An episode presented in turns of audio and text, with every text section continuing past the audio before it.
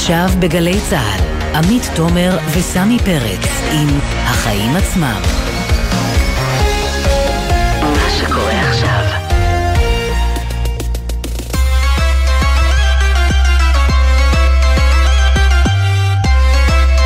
טוב, השעה שש וחמש דקות, ואתם על החיים עצמם, התוכנית הכלכלית-חברתית של גלי צה"ל, אני סמי פרץ, ואיתי באולפן, עמית תומר. שלום עמית, מה שלומך? שלום סמי, אני בסדר. לכאורה יום של הרבה מאוד uh, חדשות טובות. כבר טוב. כן, לכאורה, פחות מחודש וחצי לבחירות, השרים שלנו, בדרכם להיבחר שוב uh, בקלפי, הופכים להיות מאוד מאוד נדיבים. שרי יש עתיד הכריזו היום על תוכנית להכפלת קצבאות הזקנה, ושר הבינוי והשיכון זאב אלקין מתכנן בימיו האחרונים בתפקיד לקדם מהלך למען השוכרים, העלאת תקרת הפטור ממס על השכרת דירה למי למען שיבטיח... המשכירים. לא, זה גם למעננו, כי זה למי שיבטיח שכירות לטווח ארוך במחיר קבוע, אתה יכול להבין כן. מי למעננו באיזה צד של המתרס אני, של חמש שנים לפחות, אה, וכל מיני הטבות נוספות שנועדו בסופו של דבר לבלום את ההשתוללות בשכר הדירות. המשותף לכל הרעיונות הללו הם חשובים, אבל הסיכוי שהם יקרו אחרי הבחירות קלושים. אביעד פרידמן, מנכ"ל משרד השיכון, יהיה איתנו, בניסיון לענות על השאלה למה רק עכשיו נזכרו לדאוג לשכר הדירה בכזאת יוזמה מפליגה. כן, זהו, אז הם משחררים את כל מה שיש להם בארסנל, ובינתיים דבר אחד כן יקרה, המכס על הדגים הטריים יורד שבוע לפני שנאחל, שנהיה לראש ולא לזנב. אה, ננסה להבין האם נרגיש את ההוזלה כבר בשולחן החג שלנו בראש השנה, בשבוע הבא, וגם נהיה עם ההצהרה של שר האוצר ליברמן הבוקר אצלנו בגל"צ. הוא אומר, לא אפנה לחברות שלא ביקשו ממנה להעלות מחירים. הארכיון דווקא זוכר אחרת. כן, ואם דיברנו על הבחירות אז הן מתחממות פה, ולא רק uh, במעשים, גם בדיבורים ברשת והשקרים ברשתות החברתיות, אבל מתברר שפייסבוק לא עושה מספיק כדי להילחם בתופעה. נדבר על זה ונמתיק את הגלולה המרה בשוקולדים של שטראוס בצפון, שחזר היום לפעול, המפעל שם. בשעה טובה, הגיע כן. הזמן, כן. זהו, לקראת סיום גם אנחנו נחזור לבריטניה ולהלוויית המלכה אליזבת, ונשאל מדוע הבריטים מוכנים לשלם כל כך הרבה עבור בית המלוכה, והאם ימשיכו לשלם את זה גם עם מלך, שכנראה יהיה קצת פחות אהוד.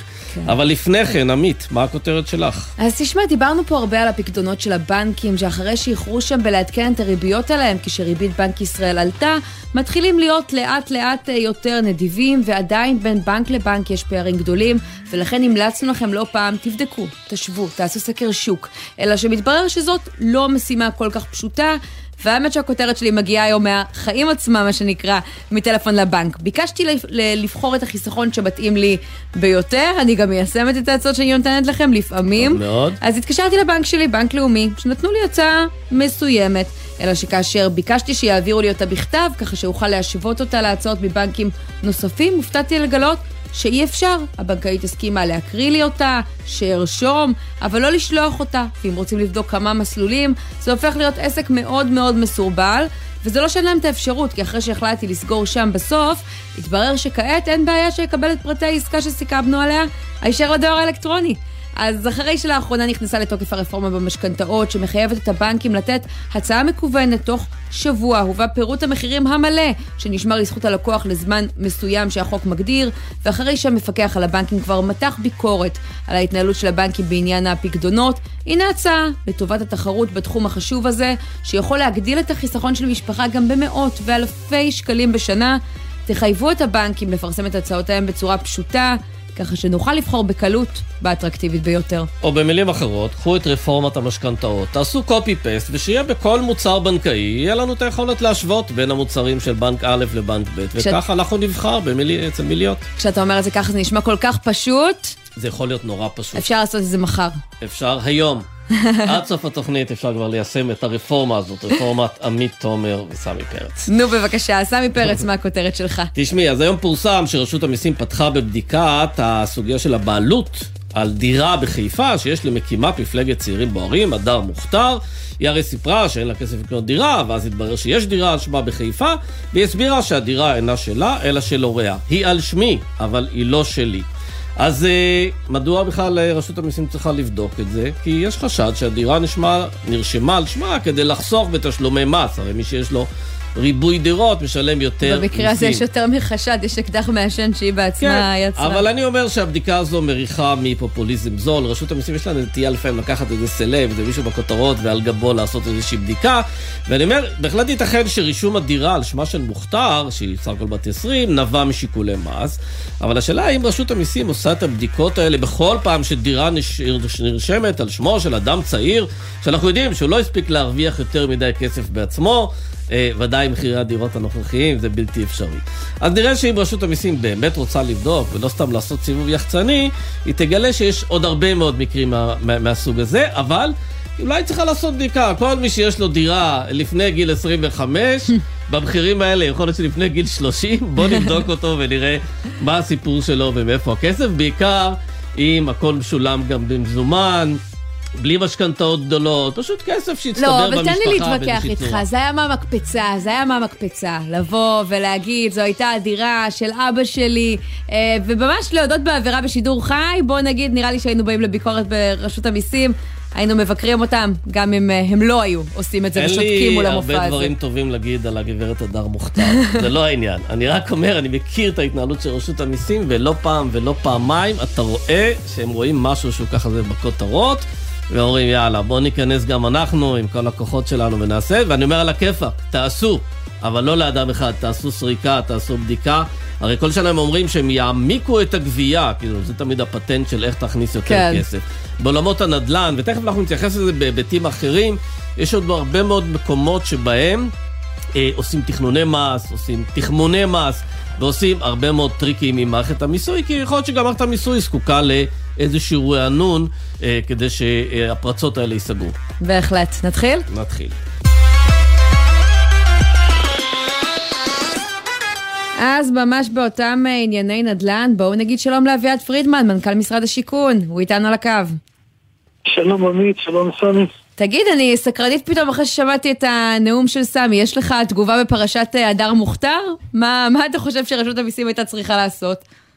בואי נדבר על נושאים אחרים במס, בסדר? כי אני דווקא רוצה לדבר על ענייני מס ונדל"ן, אבל אה, לא הדר מוכתר, לא מעניין, תעזבי. בבקשה. אה, אז באמת בענייני מס ונדל"ן, אתם אה, מפרסמים, ככה מתפרסם ביממה האחרונה, תכנון שלכם להעלות את תקרת המס למזכירים שיזכירו עד 7,000 שקלים את הדירות, במקום עד קצת יותר מ-5,000 שקלים היום, בתנאי שהם יציעו שכירות ארוכת טווח. תספר לנו קצת על המהלך. בואו נספר על שני מהלכים שאנחנו עוסקים בהם בשבועות האחרונים וקשורים לענייני מס. אני דווקא רוצה להתחיל עם הנושא של התחדשות עירונית בפריפריה. רגע, אבל בואו תענה על השאלה, אני אשאל גם על התחדשות עירונית. לא, כי זה גם קשור למס, אבל אני אענה על השאלה שלך. יש במדינת ישראל צורך בהרבה מאוד דירות להשכרה, ואין הרבה מוצר של דירות להשכרה לטווח ארוך. ראינו את זה שהגענו למשרד, שלצערי... למרות החזון של להגיע ל-100 אלף יחידות אה, דיור להשכרה לטווח ארוך, שהגענו, מצאנו במשרד אה, סדר גודל של כ-2,000 אה, דירות להשכרה ועוד כמה מכרזים שיצאו בקצב היה מאוד נמוך. אפילו מהיעד של עשרת אלפים עד סוף השנה שהצבתם, אתם עוד רחוקים. רגע, אבל עוד לפני הדבר הזה, אז קודם כל בשנה שעברה הגדלנו מ-1,000 דירות בשנת 2020 ל-6,000 דירות בשנת 2021. אנחנו נעבור את, ה- את היעד הזה בשנת 2022, אה, כדי להגיע באמת למצב שיש... אה, אה, השאיפה להגיע למצב שכל שנה יש 7,000-8,000 דירות להשכרה לטווח ארוך. אה, ובאמת לבנות בתוך עשור, יחד עם מה שיש, שנגיע למצב שיש 100 אלף דירות להשכרה לטווח ארוך, תשנה את כל התפיסה בשוק. אבל יש עוד דרך לגעת בזה. Mm. וזה בעולמות של איך לשכנע אנשים אה, להשכיר את הדירות הפרטיות שלהם לטווח ארוך. היום לצערי במדינת ישראל אין שום אינסנטיב להשכיר לטווח ארוך. ודאי שיש אינסנטיב, אתה, אתה משכיר את הדירה לטווח ארוך, אתה, המדינה נותנת פטור ממס עד 5,200 שקלים, אז למה, ש, למה שאנשים לא יקנו דירות וישכירו אותן? אז אני אגיד לך, הבעיה היא שאין אינסנטיב לטווח ארוך, הרבה יותר משתלם לך בכל שנה להעלות את המחיר ולהשכיר לעוד מישהו. אה, ולנוע ממקום לרחוב, אותה דירה, אתה פשוט משכיר אותה. זה לא שאנשים לא משכירים את הדירה שלהם להרבה זמן, הם פשוט... משכירים להרבה זמן ומעלים את המחיר כל מעט זמן. ועשינו מחקר עומק וגילינו ש-35% מהאנשים, מהשוכרים, שזה הרבה מאוד, אה, החליפו יותר משלוש דירות בעשור האחרון. קרי, כל שנתיים וחצי, כל שלוש שנים, משפחה עוברת דירה, משקית זה דבר נוראי. לא רק העלויות של אה, שכר ושל אה, מעבר, אלא גם המשמעות החברתית. שלא אי אפשר לגור באותה דירה ואתה זז ואתה כבר משתייך לבית ספר אחר ולקהילה אחרת, מאוד רע מהרבה בחינות. אבל... אז ההצעה שלכם בעצם גורמת לכך שהם יעשו חוזים למה? לחמש שנים? לעשר שנים? אתה רואה את זה קורה כל כך מהר? אה, אני רואה את זה קורה. אני רואה הרבה בעלי דירות שאומרים, אנחנו מוכנים להשכיר, אם תיתן לנו את האינסנטיב, אתה יודע, לימד אותנו פרופסור דן אריאלי ולהבדיל גם לימד אותנו כאן על המשמעות של, של, של ההטבות ושל הפסיכולוגיה בכלכלה. אני מאמין שאם אנשים ידעו... הוא עבד איתכם? הוא עשה איתכם את המחקר הזה?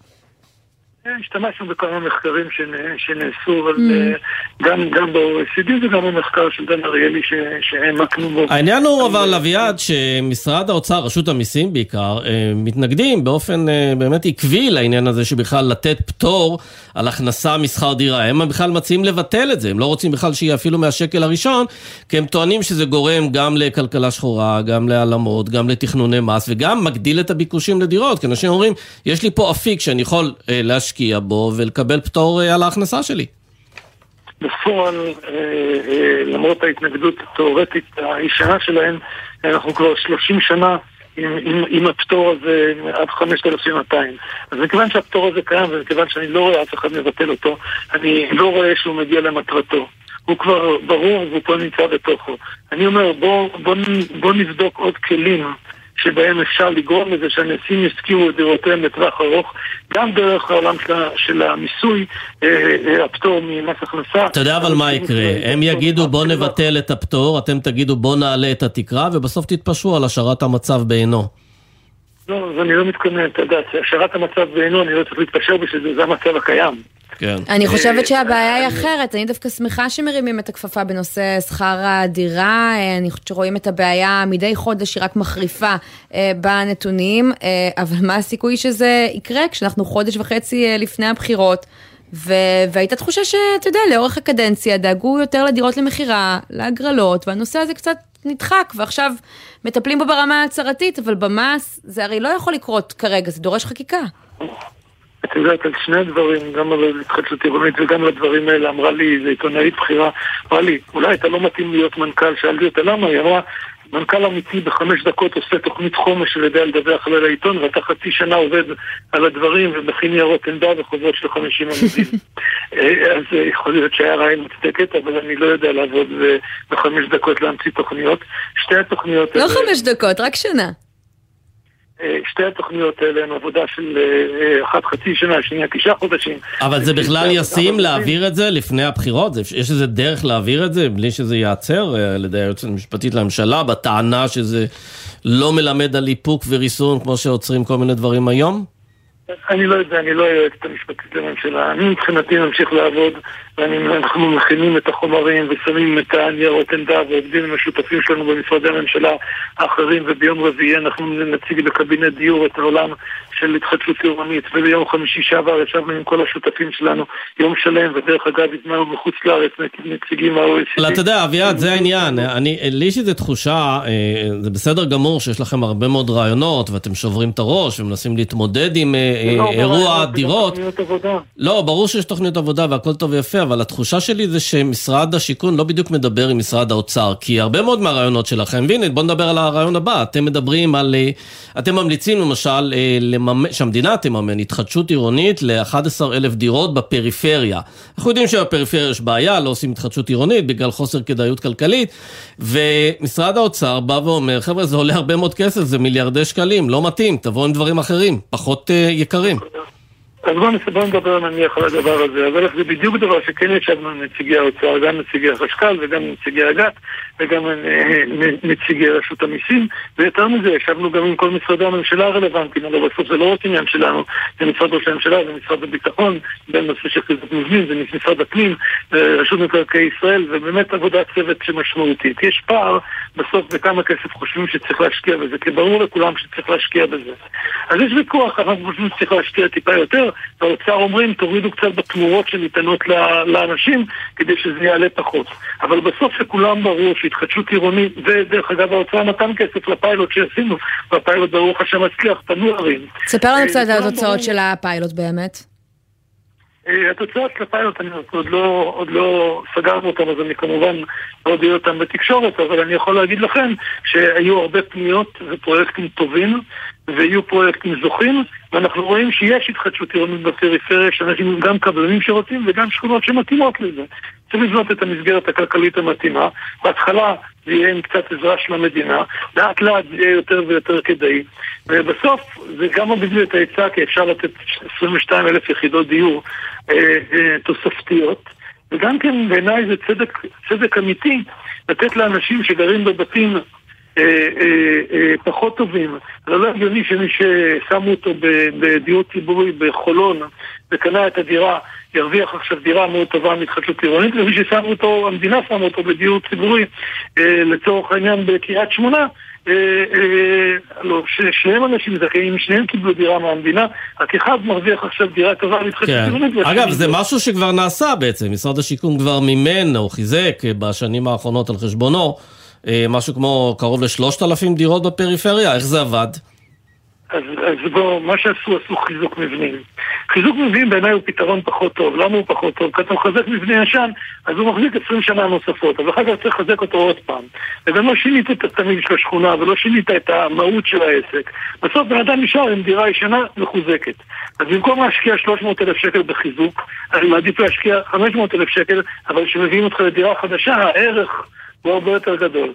אז יגידו, האוצר לא צריך לתת 12 אה, מטר תמורות, צריך לתת 9 מטר תמורות. רגע, אבל אז גם ייווצר מלאי של דירות חדשות שהן לא בבעלות אף אחד, הן בבעלות המדינה, ואז המדינה תמכור אותן? זה בעצם המשמעות? אה, א', רוב הדירות, הם, אה, חלק מהדירות יהיו בבעלות המדינה, ולמדינה יש כמובן מה לעשות איתן. דיור ציבורי? דיור ציבורי הוא רחב מאוד. בכמה אתם צופים שהתוכנית הזאת תגדיל את מספר הדירות שבדיור ציבורי? ודרך התוכנית הזו אפשר להגדיל את מספר הדירות בדיור ציבורי, אבל מעבר לדיור הציבורי, הרבה מאוד בעלי דירות, אה, סתם אנשים מהפריפריה שדרך זה אה, אה, הדירה שלהם תהפך לנכס יותר טוב ויהפוך אותם לבעלי נכס. יש כן. לזה משמעויות משקיות מעבר לנושא הזה, אתה יודע, במקום לבנות... זאת נשמעת לי הטבה מפליגה מהמדינה, איך תחליטו מי מקבל אותה? זה מה, בשיטת הגרלות גם? לא, לא, לא, לא, זה לא אנחנו נחליט, זה היזמים, אוכלים בשכונות. Mm. אני רוצה לציין את אה, אלעזר אוכלברגר, ראש הרשות להתחדשות עירונית, ששותף שלי לוועדה הזו, ובאמת אה, אה, הרבה חודשי עבודה שהגענו לדבר הזה. נקווה ששום דבר מזה לא ירד אה, לטמיון עקב ההליכה לבחירות, ולך תדע מי יהיה בקדנציה הבאה אה, שר השיכון ובכלל. אנחנו אנשי מקצוע ואנחנו אנשים מאמינים, גם אם לא ישתמשו בזה היום, ישתמשו בזה מחר. בסוף יצטרכו להגיע להתחדשות עירונית בפריפריה. אתה אומר, הסחורה נמצאת על המדפים, יבוא מי שיבוא ושייקח אותה. יפה. ושייקח אותה, אני מאוד שמח בגיבוי שקיבלנו מהשר אלקין לזה, ואני מקווה שהתוכניות המקצועיות ימצאו את מקומם האמיתי. אביעד פרידמן, מנכ"ל משרד השיכון, תודה רבה שדיברת איתנו. להתראות.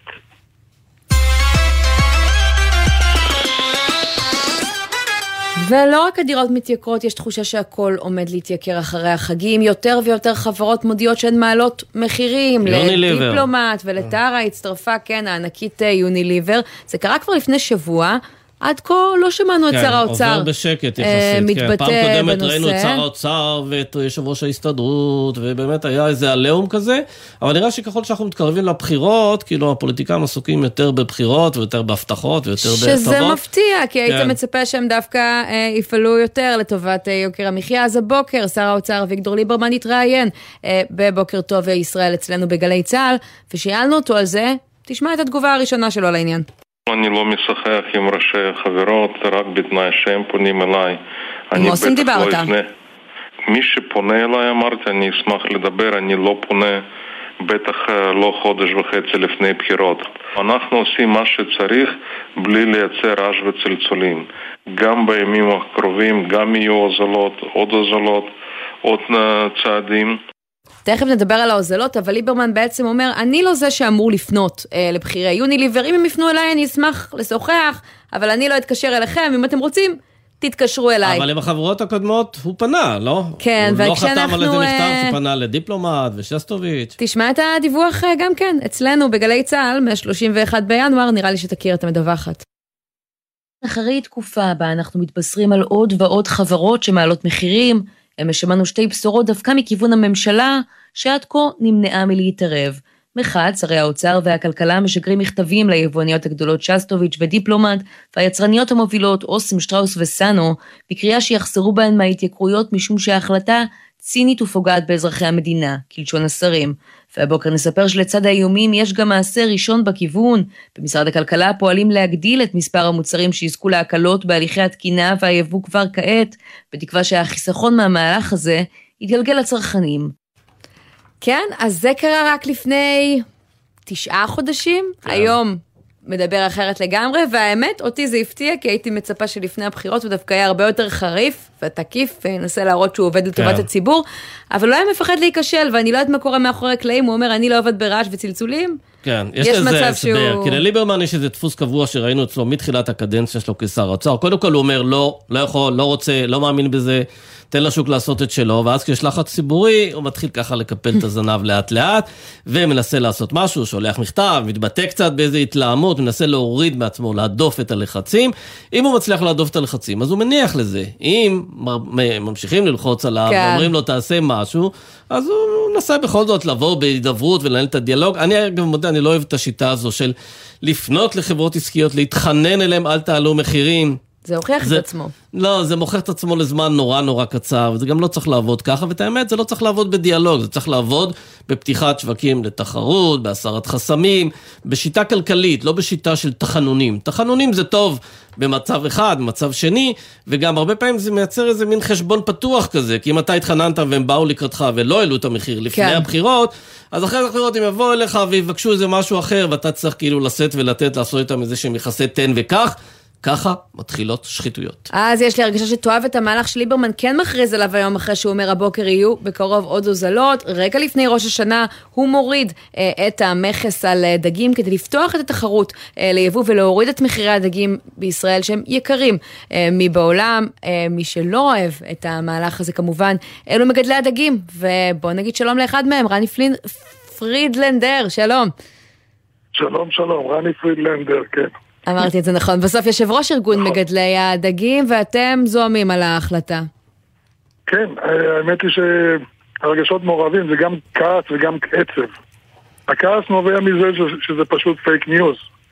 למה? 85% מהדגים, 85% מהדגים שהציבור הישראלי אוכל היום, הטריים, אין עליהם מכס בכלל. זאת אומרת שליברמן ופורר רצים בתקשורת ואומרים, אנחנו נביא לכם דגים זולים. למה? אני רואה פה דניס, לברק, לוקוס. מוסר, טונה, אני חושבת שהם דגים די נפוצים. אז אני אומר לך שהסלמון, שהוא הדג העיקרי, אין עליו מכס. וכל הדגים מיוצרים בישראל, שזה מאוד 15%, אין עליהם מכס. כן, אבל אומר משרד 15%, האוצר שמחירי הדגים. בישראל, לא, לא, רגע, צריך. לשים את זה ב- הוא יכול בפרופורציה להגיד- הוא יכול הנכונה. הוא אומר שמחירי הדגים גבוהים ב-24% בהשוואה למדינות ה-OECD, שהמכס על יבוא דגים הורדת מכס- אבל 7.5 הורדת שקלים מכס- לקילו בממוצע, זה באמת פער נורא משמעותי. אבל, אבל הורדת מכס על דג שאין עליו מכס לא תועיל, נכון? אבל אנחנו אבל מדברים על ברשימה- הרשימה שהוא ברשימה אין. את הסלמון, אין סלמון סליחה, ברשימה. חברים, סליחה רגע, אני, אני- תנו לי להגיד מה שאני חושב.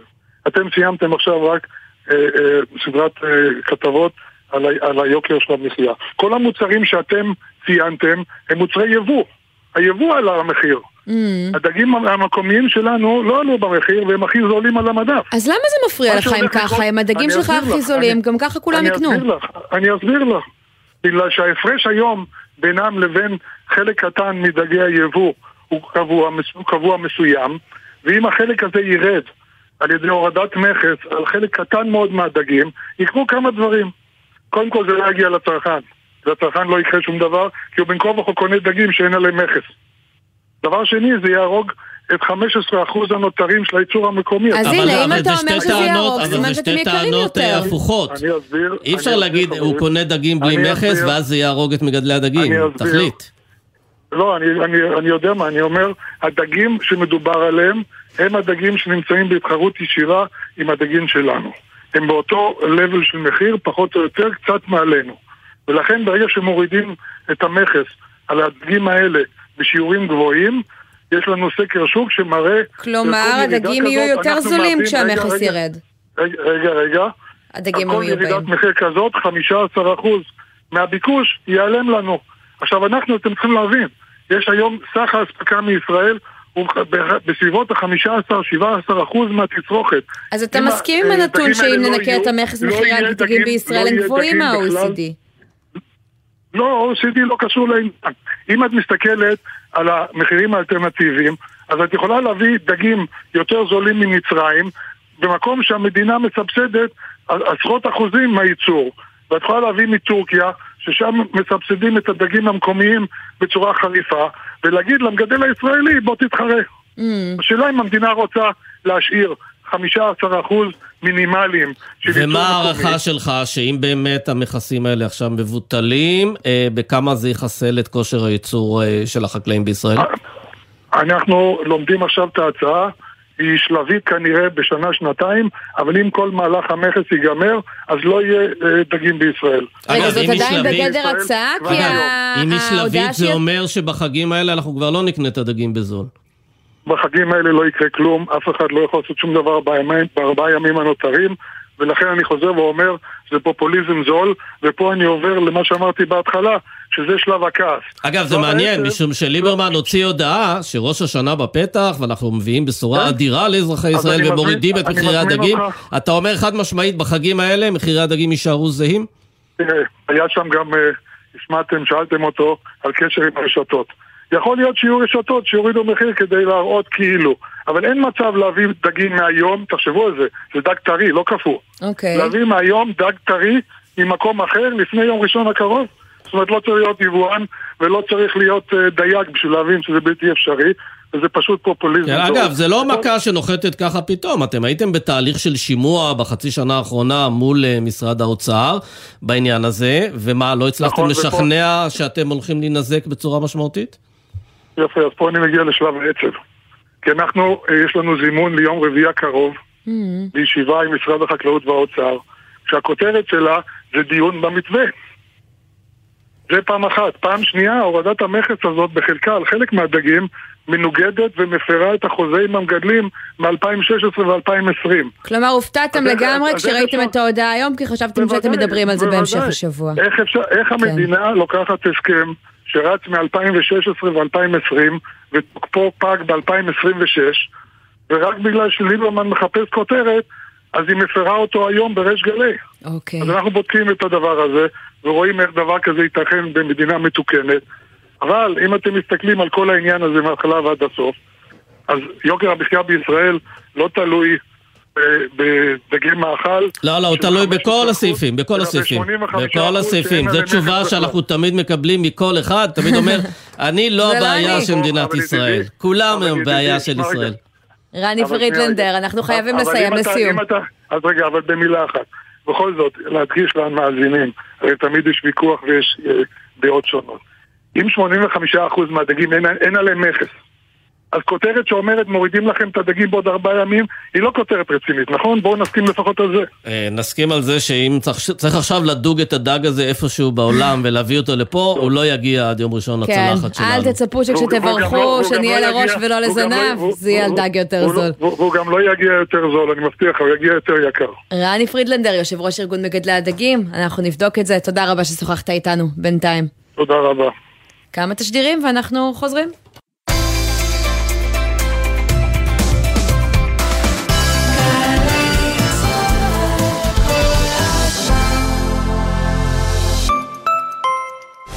במוצאי יום העצמאות ה-75 למדינת ישראל יוענקו פרסי ישראל לשנת תשפ"ג לאישים על הצטיינות והישגים למופת. אפשר להגיש מועמדות עד יום חמישי, ט' במרחשוון תשפ"ג, 3 בנובמבר 2022. לפרטים נוספים אפשר לפנות ללשכת הממונה על פרסי ישראל במשרד החינוך בטלפון 073-3935-147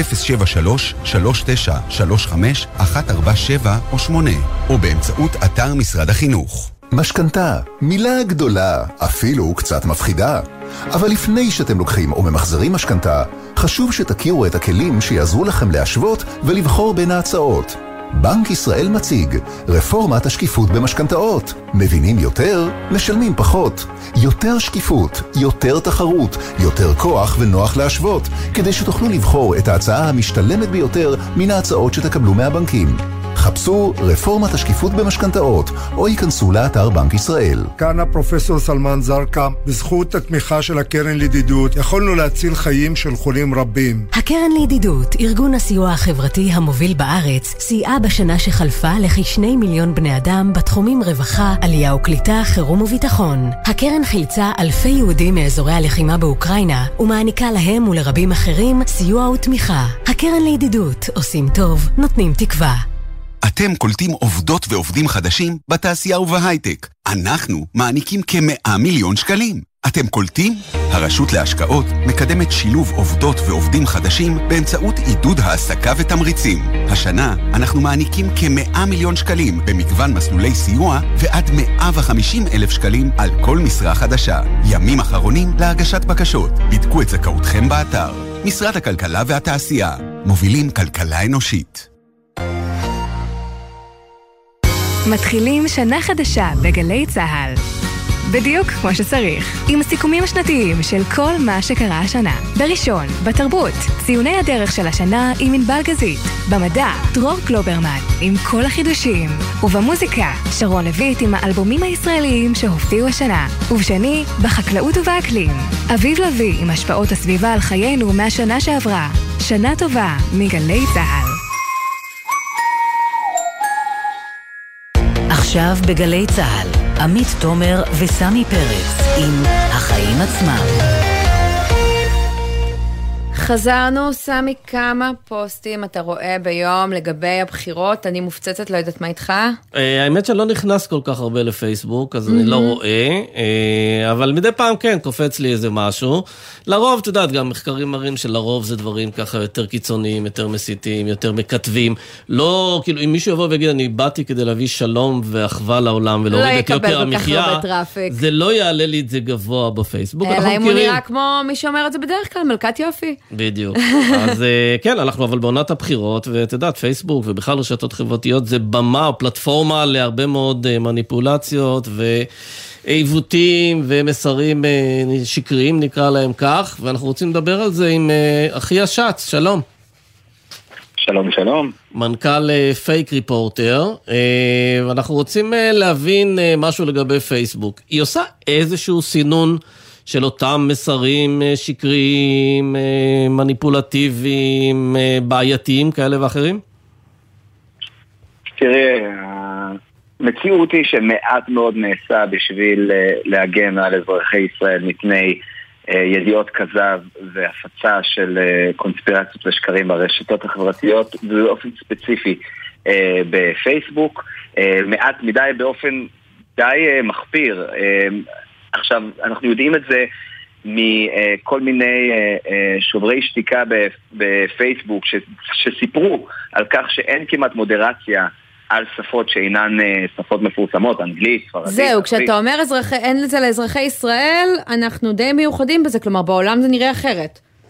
אנחנו לא מיוחדים כי יש המון המון אה, חברות ותרבויות ומדינות בעולם בהן מדברים שפות אה, שהן שפות, אה, שפות מיעוט, אה, שפות שאינן השפות המרכזיות בעולם. אז בפועל זה, אנחנו לא מיוחדים, אנחנו רק אה, מוזנחים. כן, אז תן, תן לנו ככה דוגמה, אני רואה שהמחקרים שלכם הראו איך למשל משתמשים אה, פיקטיביים יצרו מצג שווא של תמיכה בניר ברקת, אורלי לוי אבקסיס, עופר עיני כשהוא רץ להסתדרות, והשאלה מי עומד מאחורי הדבר הזה? האנשים האלה עצמם, כלומר ברקת, אורלי לוי ועופר עיני, או דווקא, לא יודע, סוכני כאוס כלשהם שעובדים מאחורי זה?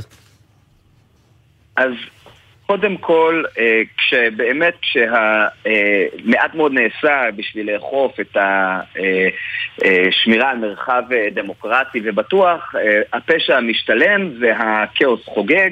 לעיתים זה נעשה על ידי פוליטיקאים ומפלגות ואנשים שבשביל פוליטיקה צרה מוכנים לזהם את השיח הציבורי שלנו, לקדם את עצמם באמצעות פרופילים מזויפים ורשתות השפעה אה, כמו בוטים וכדומה, ואני יכול להסביר על זה עוד רגע, ולעיתים זה באמת, כמו שאתה אומר, מדובר בגורמים מן החוץ. אה, אנחנו חשפנו אה, כעשרה ניסיונות שונים של התערבויות זרות, רבים מהן מאיראן, אה, שניסו להתערב ולהשפיע על הבחירות פה בישראל באמצעות אה, פרופילים מזויפים, באמצעות אה, הפצת קיטוב וכאוס, גם בזמן בחירות, אבל לא רק. אגב, ראינו את האזהרות של ראש השב"כ, רונן בר, על הסכנה לחברה הישראלית עקב החרפת השיח הפנימי, הוא רואה את זה כגורם סיכון. חלק מהסיכון הזה שהוא מזהה, הוא נובע מתוך הפלטפורמות האלה, הוא נעשה על גבן. נכון, הוא, זה, זה, זה איזושהי הבנה שנתפסת, שגם בתוך המערכת הביטחונית מתחילים להבין את האיום הזה וכמה הוא גדול וכמה הוא מסוכן ועל זה שצריך אה, להתריע בפני הציבור ולהגביר את מה שאנחנו קוראים לו אוריינות דיגיטלית. את היכולת של הציבור אה, להבין מי מעביר לו מסרים, מי מנסה לעשות מניפולציות, בין אם זה מבית ובין אם זה מחוץ. עכשיו אני רוצה להגיד, דיברת על ניר ברקת. הרשת אה, שקידמה את ניר ברקת ויצרה מצג שווא כביכול של תמיכה בניר ברקת, פעלה בלמעלה משלושת אלפים קבוצות בעברית בישראל. זה בעצם להגיע כמעט לכל מקום, משלומי ועד לקיבוץ אילת. Mm. ואנחנו, אה, ואנחנו יודעים במקביל שהרשת הזו לא פעלה לראשונה עם ניר ברקת. אותה הרשת קידמה לפני כן את אה, אורלי לוי אבוקסיס, וקידמה חברות אבל מי משלם לה? למי הם שולחים חשבונית כשזה קורה הדבר הזה? הרי לא סתם יושבים אנשים ועושים משהו כזה. לצערנו, אין מספיק שיניים בחוק היום כדי שהדבר הזה אה, ייחקר על ידי המשטרה ובאמת נדע לעומק העניין מי זה. אבל יכול להיות, לא לישראל לא יש כלים אם היא הייתה רוצה ברמת אה, חקיקה לשנות את זה? כמוני כמוכן, אה, אתם יודעים... אתם כולנו יודעים את היכולות הסייבר הקיימות לישראל, אבל יש פה עניין של חקיקה. ולמזלנו, בבחירות האלו עבר חוק אה, בוועדת חוקה אצל גלעד קריב, שלראשונה אוסר על תעמולה דיגיטלית סמויה אה, ברשתות. זה אומר שאסור למפלגות ומועמדים לקדם את עצמם מבלי שהם משקפים שהם עושים את זה. אסור להם mm. לשקר לנו אה, באמצעות פרופילים מזויפים. ועדיין אנחנו רואים את הפוסטים המאוד לא. קיצוניים האלה ומבינים שזה קורה בעקיפין, גם אם המועמד עצמו לא אה, זה שככה פותח את הארנק, אה, הוא משלם על זה. זה תגיד, יכול קורה. להיות שהסיבה שהחקיקה קורית כל כך מעט מדי או מאוחר מדי, גם אם עכשיו קרה צעד בכיוון הנכון, זה בגלל שזה קצת נוח לפוליטיקאים שלא פעם נהנים מהמסרים המסיתים האלה? לצערנו, כן. אנחנו יודעים אבל יש מדינות שכן הצליחו, אבל יש מדינות שכן uh, הצליחו קצת, קצת לגרום לפייסבוק להיות uh, קצת יותר uh, מסננת. קודם כל ארה"ב זה המרחב, המרחב השיפוטי של פייסבוק ולכן הן מפחדות, החברות בכלל חוששות בארצות הברית והדבר הזה נידון בסנאט ודברים נעשו שם כדי לייצר יותר חקיקה ורגולציה למען האזרחים, מה גם שאצלם הטראומה היא מאוד מאוד גדולה, גם אחרי בחירות 2016 וההתערבות הזרה מרוסיה וגם ב-2020, אחרי ההסתערות על הקפיטול, שהגיע מזה שיצרו מצג שווא, מציאות מדומה לאזרחים שחשבו שעכשיו, כשהם הסתערו על בית הנבחרים האמריקאי, הם יצילו את, אה, את ארצות הברית. אנחנו, אתם, אתם יודעים מה הדבר הכי מדהים? אחרי שהקמפיין Stop the Steal הזה, שנסתיים בהסתערות על הקפיטול בארצות הברית, mm-hmm. התרחש שם, אנחנו ראינו את אותם המסרים קורים פה בזמן הבחירות פה בישראל, וזה רק נותן הבנה כמה פוליטיקאים אה, באופן ציני אה, מוכנים לקחת רחוק את הקונספירציות שמריצות פה גם נגד ועדת הבחירות עצמה בקבלת תוצאות הבחירות, אם זה נותן להם אה, עוד טיפה קולות, וכרגע עדיין אין חקיקה ורגולציה מספקת כדי להילחם בזה. כן, יפה. אחרי השץ, אה, תמשיך לעקוב. אגיד, יש אותנו, יש את האזרחים, אה, פייק ריפורטר, כל תכנים חשודים שאתם רואים ברשת, תדווחו לנו, אנחנו נחשוף את זה ולפחות נוכל אה, לתת לציבור ידיעה על הרשתות האלה ולנסות להילחם בהם בכלים האזרחיים שלנו. זה משרה מלאה, מה זה תדווח לנו? אנחנו צריכים לעבוד בזה עכשיו. אחי השץ. צריך שכולנו נעבוד בזה. תודה רבה. תודה לכם. ועכשיו לחדשות טובות לחובבי השוקולדים, פחות טובות אולי למי שבדיאטה. מפעל השוקולד של שטראוס בנוף הגליל חוזר לפעילות אחרי פרשיית הסלמונלה, וכדי להבין מה זה יעשה למדפים שקצת השתנו בחודשים כן, כן האחרונים, כן, כן. מדפי המתוקים. נצבעו בסגול. בואו נג... כן, סגול של מילקה, דיפלומט. בואו נגיד שלום לעינב קרנר, כתבתנו על צרכנות. כן, שלום עמית, שלום אה, סמי, אז צריך לומר שכרגע חוזרים עוד של מוצרים, אבל אחד מהם הוא אחד המוצרים הבולטים אה, אה, במוצרי השוקולד של שטראוס, אנחנו מדברים על טבלאות אה, אה, השוקולד, שזה בעצם אה, המוצר אה, שחוזר לשוק והמקופלת. נזכיר שלפני הגילוי של הסלמונלה במפעל שטראוס, אז uh, טבלאות השוקולד של שטראוס החזיקו בנתח שוק של יותר מ-50% שזה המון. באמת ראינו עכשיו את כל ה... כמו שהזכרתם קודם את מילקה, איך השתלטו מחדש uh, על השוק uh, ספקים חדשים, זו בהחלט בשורה. מאוד משמעותית עבור שטראוס, אה, גם בגלל נתח השוק וגם בגלל שזה באמת אחד המוצרים היותר אה, נראים שלהם. אה, אבל מה שכן, מהצד השני צריך לומר שזה לא קורה עכשיו, זאת אומרת המפעל עכשיו מתחיל לייצר את זה, אנחנו לא נראה את זה בשונה מחגים קודמים, ראש השנה, בדרך כלל דברים מתוקים, אנחנו לא נראה את המוצרים האלה בסלסלות החג, אבל זה יקרה רק בעוד מספר שבועות, זה יהיה כבר רק אחרי החגים, כאמור, רק שני מוצרים. מוצרים, יש עדיין מוצרים רבים כמו הטורטית, פסק זמן, אה, טעמי, אה, כיסקף ועוד המון אה, מוצרים שעדיין לא חוזרים. זה ייעשה בהדרגה ככל שהמפעל יחזור לתקינותו המלאה. אבל אלה בהחלט שתי בשורות מאוד משמעותיות לשטראוס, אבל צריך גם להגיד, אתם יודעים, מנגד, שבזמן שככה מחזירים את ה... מפעל לייצר ולהחזיר את המוצרים, אז גם נעשים כל מיני שינויים בתוך שטראוס, אה, שינויים שאולי יהיו כואבים לחלק מהעובדים, ולא פחות עם המנכ"ל היוצא גיורא בר דעה, שהוא זה שיוביל את כל השינויים בשטראוס, אז כן. מצד אחד יש גם דברים טובים, אבל אגב, גם מה, דברים... מה אומרים אה, אחרי באמת שהמותגים המתחרים תפסו את שטחי המדף, מה הערכות? ששטראוס יכולה לחזור לנתחי השוק שהיו לה, או שזה ייקח הרבה מאוד זמן לעשות את זה והרבה מאוד כסף?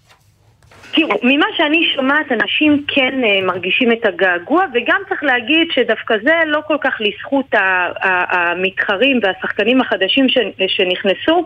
המחירים לא היו כאלה אטרקטיביים, אם להגיד את זה בלשון uh, עדינה. ולכן זה אומר שאם שטראוס תעשה איזשהו מהלך, שוב, אנחנו לא יודעים כרגע באילו מחירים יימכרו אה, אה, אה, המוצרים האלה, ובטח ובטח עם השינויים הארגוניים שהולכים להיות עכשיו בחברה, נוכח כן. הדוחות הכספיים, אבל אם הם יעשו איזשהם מהלכים, אז תוסיפו לזה גם את המותג שהוא די חזק, עם מחיר נמוך, אני חושבת שזה ייקח מהר מאוד. ואני אגיד בצורה פחות עדינה ממך, לפני כמה שבועות רציתי להכין עוגה, הלכתי לסופר, עמדתי מול מדפי השוקולד, ובאמת לא מצאתי... מצאתי טבליית אה, שוקולד רגיל בפחות מ-20 אה, שקלים, לא כל המותגים היו על המדף, עשיתי יוטרן אה, וחיפשתי מתכון אחר, כי זה באמת היה טירוף. אני קניתי לפני כמה ימים בשישה וחצי שקלים, את לא יודעת איפה לחפש. כל הכבוד, עמית, את ויתרת על העוגה בגלל המחיר של הטבלאות שוקולד? ראית מה זה? אפילו חסכתי את הקלוריות. עינב קרנר, כתבתם על צרכנות, תודה רבה. תודה רבה לכם. והאמת די מדהים, סמי, שבסוף אנחנו אומרים יוקר המחיה בישראל והחברות הישראליות, ואנחנו אומרים, טוב, שטראוס, אולי המחירים לא כאלה נוראים, יש יותר כן. גרוע. אה, כן, למרות שראיתי גם מחירים יותר נמוכים, 120 שקלים, זה בדרך כלל שוקולדי פרימיום למיניהם, יש דברים יותר בסיסיים. אבל כל הזמן יש חוסרים, אתה מדבר נכון. על מילקה, מילקה שברו את השוק, הם לדעתי הורידו מחירים בחודשים האלה, המחירים נהיו זולים. הבעיה שלא בכל מקום גם היה את זה. כן. קיצור, נראה לי שלשטראוס עדיין יש מקום על המדף, אנחנו כמובן נבדוק את זה בהמשך.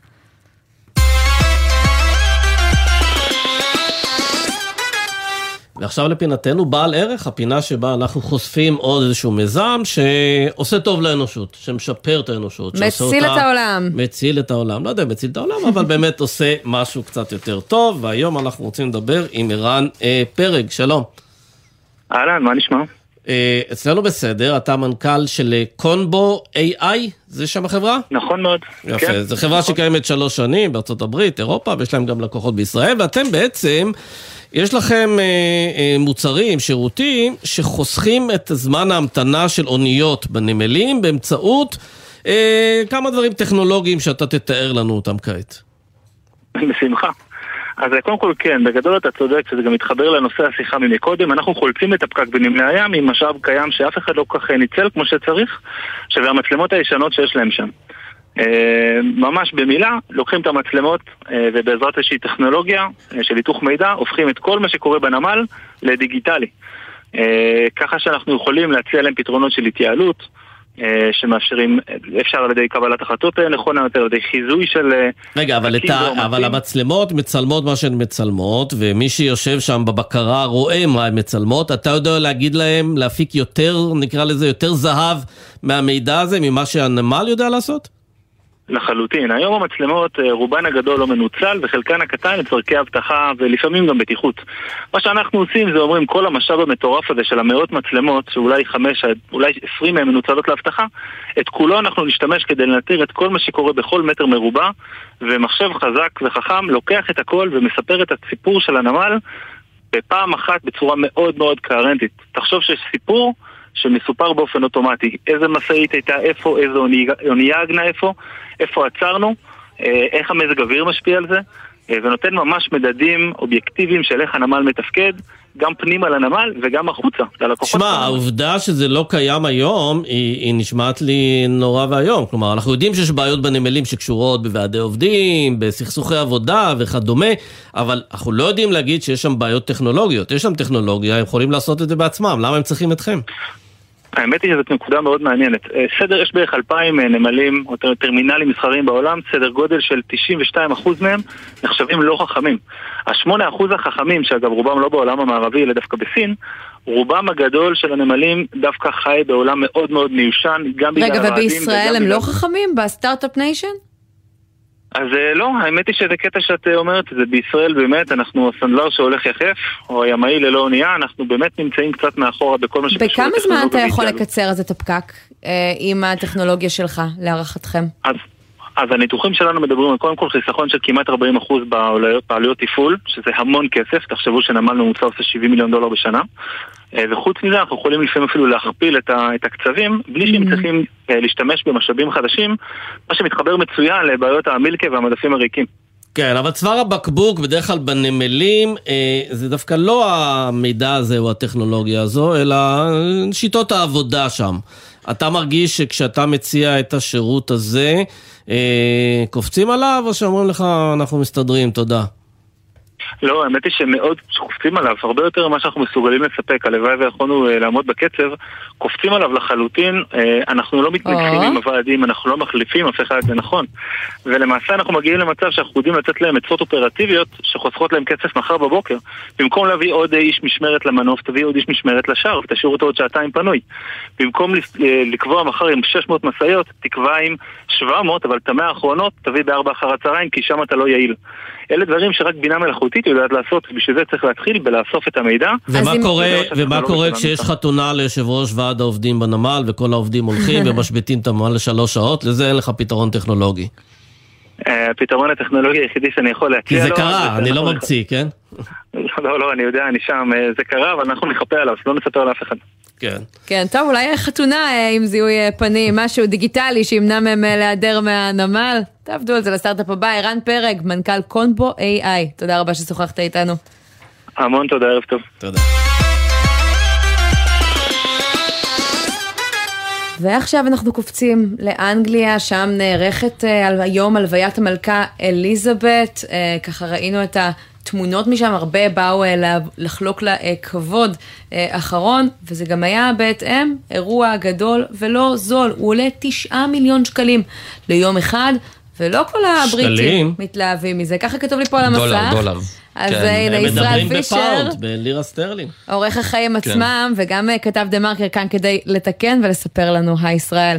היי, אה, אז באמת, הבריטים לא כל כך מרוצים מהסכום שהם משלמים, כי זה משלמי המיסים. הכסף בא מכיסם של משלמי המיסים, למרות שבית המלוכה הבריטי הוא עם הון של בערך 28 מיליון, אה, מיליארד לירות סטרלינג, הנה גם אני מתבלבל במספרים, ונשמע למה הבריטים לא ממש אוהבים את זה. To heat our homes, we have to pay for your parade. Thank you for. כאן זה אזרח בריטי שפגש אה, במלך צ'ארלס, שבא לפגוש את המנחמים ברחובות לונדון, ופשוט אמר לו, למה אנחנו צריכים לשלם על התהלוכה הזאת שלך? זה את... מאוד לא רגיש, ביום מאוד... הלוויה של אימא שלו. זה מאוד לא בריטי גם, יותר מהכל זה מאוד לא פייר. בריטי. לגשת למלך ולהגיד, אנחנו, אתה לא המלך שלנו, ובעצם הוא אמר לו את זה ממש בפנים, וזו אה, תחושה שלא רק הוא מרגיש. צ'ארלס כי... אמר בתגובה. שמר לא על אה, פנים אה, חתומות וחייך. שתק באיפוק בריטי. תפנה לדובר שלי. לחץ אה, ידיים לאנשים האחרים שהיו שם, אבל חוץ מהעלות הישירה של בין 7 מיליון דולר וחצי ל-9 מיליון דולר, יש גם עלות עקיפה. היום בעצם כל השמיים מעל לונדון נסגרו, שדות התעופה הכי גדולים בעיר לא פעלו, לא ידוע מתי. היה גם שבתון בעצם, לא? לא הלכו לעבודה. המדינה הכריזה באופן רשמי על שבתון, אבל עסקים פרטיים יכלו להחליט אם להיפתח או לא. כך למשל, אחת מרשתות בתי המלון הודיעה, אנחנו סגורים מהיום. האנשים ששהו בבתי המלון אמרו, מה זאת אומרת סגורים? אנחנו פה, אנחנו נמצאים, חלקם תיירים, חלקם אנשים שנסעו ממקומות רחוקים והיו צריכים פתאום למצוא סידור, אז החברת בתי... אה, ממש העיפו אותם, זה לא אין פה שירותים תישארו בחדר. בהתחלה זה מה שהם אמרו, ממש העיפו אותם, ואז אה, הם פשוט אה, אמרו, אוקיי, בסדר, אנחנו רק נפסיק את השירותים. אבל אני רוצה רגע להגן על משפחת המלוכה הבריטית. בבקשה, ישראל. אוקיי, התקציב השנתי שלה הוא 70 מיליון לירות. לירות סטרלינג בשנה. Mm-hmm. זה הרבה מאוד כסף, הם לא צריכים לשלם מס הכנסה, הם פטורים מכל המיסים האחרים. אבל הם מכניסים לכלכלת בריטניה תרומה שנתית עקיפה של מיליארד ושמונה מאות מיליון לירות סטרלינג בשנה, ואני אתן לכם דוגמאות איך. למשל, קייט מידלטון, mm-hmm.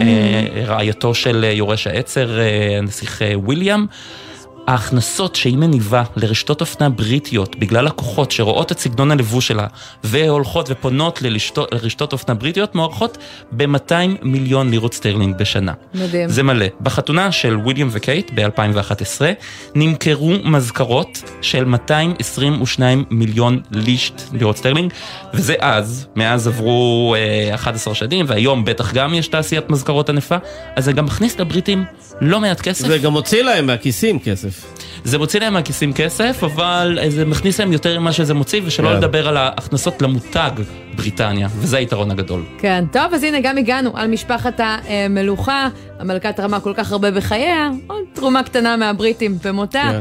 ואגב, יכול להיות שגם הביקורת הזו כלפי צ'ארלס זה משום שהוא פחות אהוד מאימו המנוחה, ויכול להיות שהביקורת הזו על בית המלוכה תלך ותגבר עכשיו, שזה צ'ארלס וקמילה שהם פחות אהודים, אלא אם כן הוא עושה איזה קסם, ופתאום עם... כולם מתחילים לאהוב אותו. גם אימו הייתה מאוד לא אהודה במשך הרבה מאוד שנים. כן. כן. טוב, ברקע אנחנו שומעים את הביטלס, איך לא, הלהקה הבריטית המיתולוגית עם Let It Be. לו יהי. לו יהי. תכף ניתן לכם לענות מכמה צלילים, אבל קודם כל נגיד תודה לישראל פישר, כאן איתנו, גם ערך את השידור הזה, לירון מטלון וים אור קבב שהפיקו, על הביצוע הטכני היה אורי בני, ישראל ואור מטלון, עורכת הדיגיטל היא יולי אמיר, ותכף תהיה פה נורית קנטים, 360 ביום. אני עמית תומר, סמי פרץ, תודה רבה. ניפגש מחר. נהיה פה גם מחר, כן. בינתיים, תהנו מהביטלס.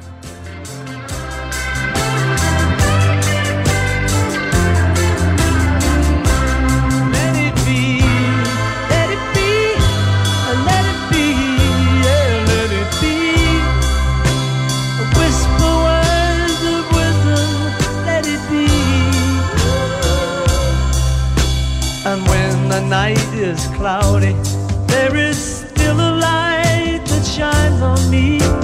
Shine until tomorrow, let it be. I wake up to the sound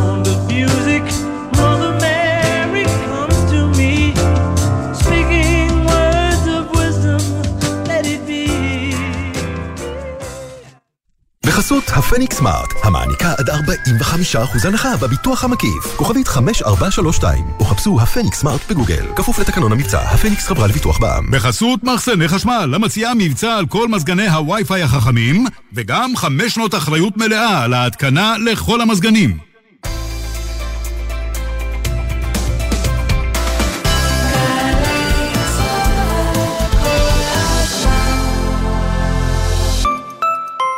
עוברים לאופקים ומרוויחים ביטחון אישי במקום שנעים וטוב לגדל בו ילדים. עברו גם אתם ותרוויחו. פרטים ומידע נוסף, כוכבי 9226.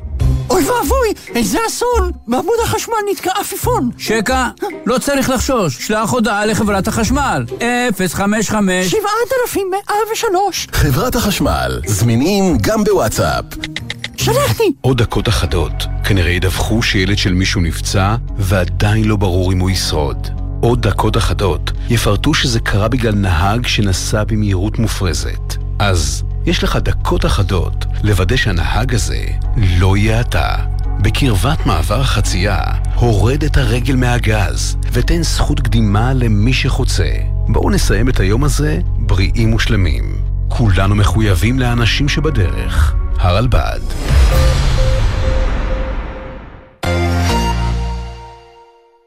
ספי ויניר פותחים את הבוקר. על השואה? מי שעשה את ההשוואה לשואה זה לא ליברמן, אלא זה כל השופרות של נתניהו. הוא אמר שכל השוואה לשואה היא נבזית, ונראה לי שהשוואה של שיטות של גבלס לשיטות של נתניהו זה השוואה לשואה. יש הבדל בין השוואה לשיטות של גבלס להשוואה לשואה. חבר'ה, בואו נשים את הדברים על דיוקם. איפה היה גבלס? ספי עובדיה ויניר קוזין, ראשון עד שלישי בשמונה בבוקר, רק בגלי צה"ל. מיד אחרי החדשות, נורית קנדי.